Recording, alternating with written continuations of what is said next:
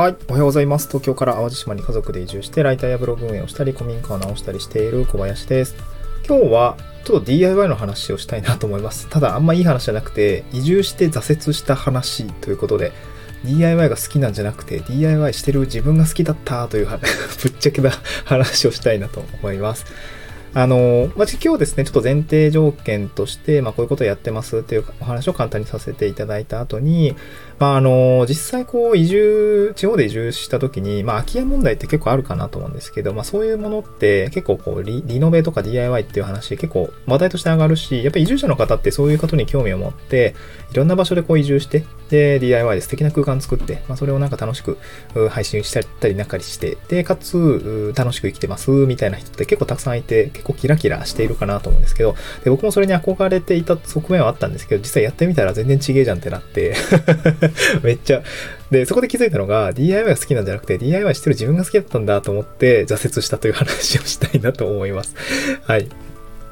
で、まあ、前提として、あの、僕が今どういう状況なのかというと、地域おこし協力隊という話、あの、あの自治体の業務委託を受けて、今個人事業主として、えー、まあ、地域の活、まあ、平たく言ったら地域の活性化なんだけれども、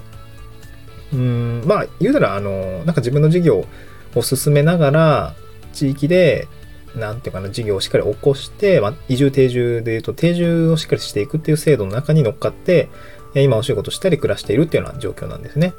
で、その中で、えー協力隊の業務の中で古民家を再生して、集会所だったり、まあ、自分の家だったり、定住のための設備を、まあ、整えていくっていうようなところをしているんですよね。まあ、そこで古民家がめっちゃ大きいんですけど、えー7部屋ぐらいある大きな古民家と、えーもう3区画ぐらい、3部屋ぐらいある長屋と、えーでっかい倉庫100平米ぐらいあるのかな、えー 倉庫と、まあ、あとは牛舎がついてて、あとめちゃくちゃでかい庭が、庭となんか果樹園みたいな、なんかちょっとそういうのがいっぱいあるんですけど、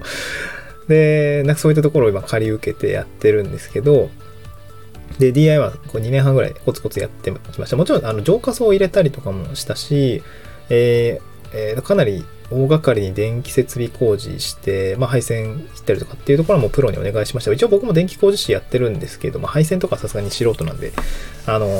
ようやらんかなっていう感じで、まあ、コンセントのね、えー付け加えぐらいだったら別にあの、その辺は難しくないのでできるんですけど、まあ、そのために、えー協力隊を目指している頃から電気工事士の資格を取って、やる気満々でね、乗り込んできて、で、いざこうやってみたんですけど、なんかね、あ、そうそう、ここからその挫折した話なんですけど、あの DIY ってね、あの多分好きじゃないと続かないわって思いました。やってみました。えー続きませんでした。そう、なかなか今腰重いですね。またやり始めたら楽しいんだけどね。そう。あのそうだな、値段、あの、まあ、解体も僕がメインでやってたんですけど、まあ、天井ぶっ壊したりとか、本当にコツコツこう床剥がして、値段解体して、で、その解体したものを処理していくっていうのはめっちゃめんどくさくて今めっちゃ腰重いんですけど、まあそういうのやったりとか。で、あとはそうですね、えー石膏ボードをあの打ったりとか、なんだろう、ゆえー床板張ったりとか、あの、そういうことをやってきましたけど、まあそれね、やってる時がすごい楽しいのは、やっぱビス打ちとかね、えーすごい楽しいよね。バババババって言って。楽しいし、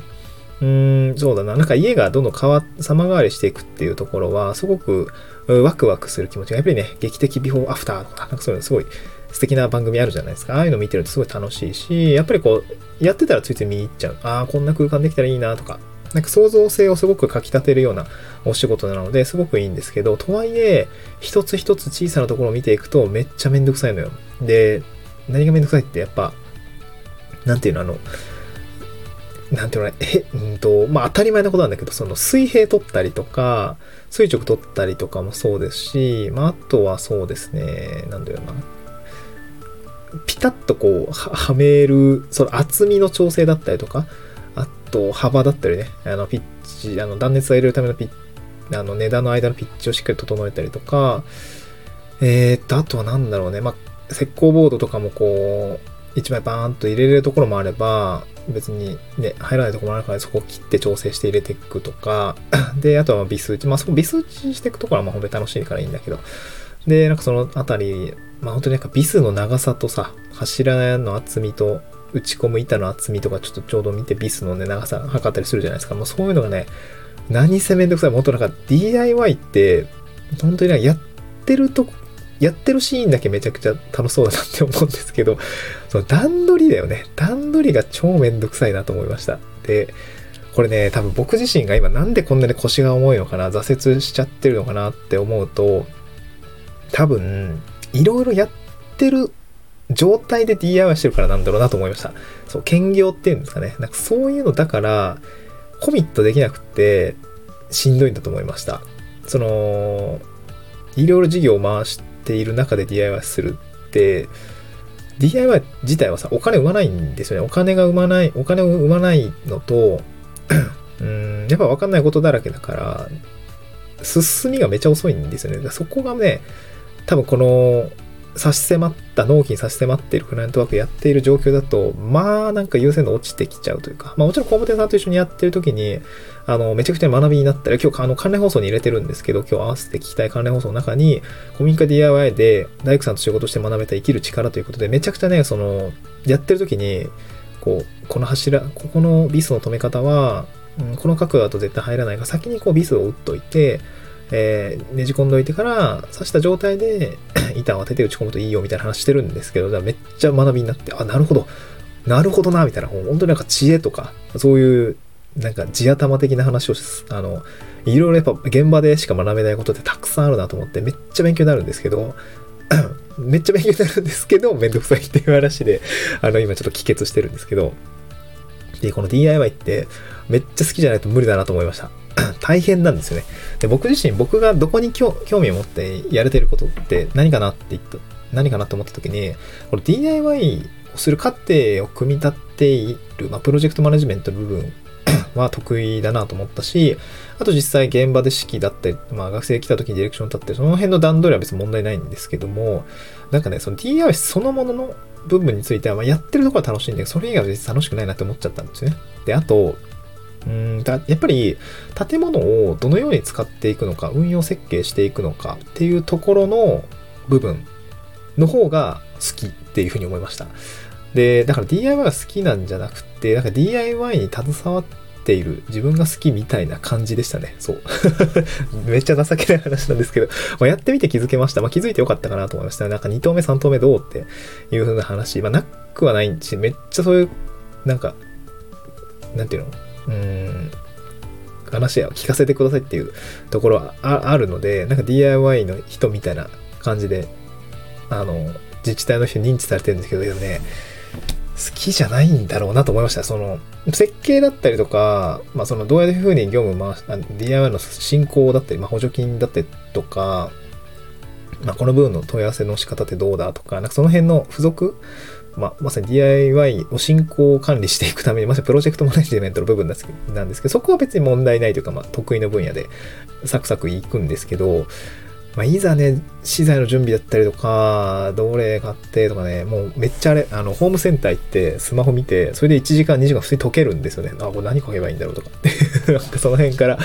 あ、この時間無駄だなとか思いながら、いやー、難しいなと思いながらね、やっぱりこの辺は DIY してる好きだったら多分ね、普通に、その時間めっちゃ楽しいと思うんですよ。この部品つけつけて、こうなったらこうできるなとか、あ、この蝶つがいでこの扉つけちゃおうかなとか、いろいろめっちゃそれが楽しい時間だったりもすると思うし、僕も一時楽しかったんですけど、これね、やっぱ、仕事、片手間、片手間じゃないんだけど、まあ、兼業でしながら DIY ってやっぱ無理だなと思いましたね。ある程度こう、この時期、まあ、兼業でいいんだけど、時間的にこう並行しての兼業というよりは、あの、期間的に、うん、なんていうかな、順序立てた兼業じゃないときついなと思いました。というのも、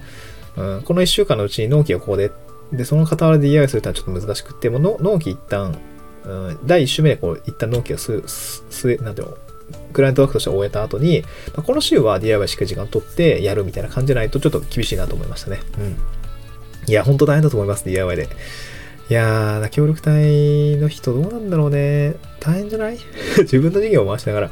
DIY するってめっちゃ大変だと思うんだよね。まあ自分の住む場所を直したりとか、自分のその拠点になる場所を直すっていうのはめっちゃ楽しいし、運用していけたらすげえ楽しいんだけど、いや、その過程がね、めっちゃ大変。もう早くお金積んでお願いしますって言って、まあ、運用設計していく方が楽しいなというふうなめちゃくちゃぶっちゃけた話をですね、してみました。えー移住者あるあるで、古民家 DIY とかね、あると思うんですけど、まあ本当にね、えー、覚悟を持ってやっていただきたいなと思います。はい、今日はそんな話でございました。まあ、とはいえね、やるんですけど、今日もちょっと、昨日かな。昨日ちょっと照明の設置、ちょっと試しでちょっと買ってみて、なんかね、明るさとか、まあ 60W だったり、50W だったり、40W、30W とか、まあ今 LED なんで、ワットっていうよりは 60W 相当みたいな、あの、ルーメンでしたっけ？照明の単位とか、あの、その辺の部分ね、あの、やっぱ数字とね、あの、実際見る感じは全然意味、もうわけわかんないんで、やっぱちょっと1個買ってきて、あ、1、2個かな？買ってきて、まあ、玄関とかにね、ちょっと 60W 相当の照明ちょっとつけてみて、ああ、こんくらいのまあ明るさだったら問題ないねということで、あの、ちょっと設備の確認が取れたんで、ちょっとこれからね、大量発注の、あの、証明、書類とか作って、えー申請していこうかなと思います。はい。今日もそんな感じで頑張っていきたいなと思います。ちょっとね、いろいろ、えーホワイトペーパーの案件とかも、スライド制作の案件とかも納期が迫っているとこなんですけれども、まあ、全部並行してやっていくということで、えー頑張っていきたいなと思います。はい、今日も聞いてくださってありがとうございました。失礼いたします。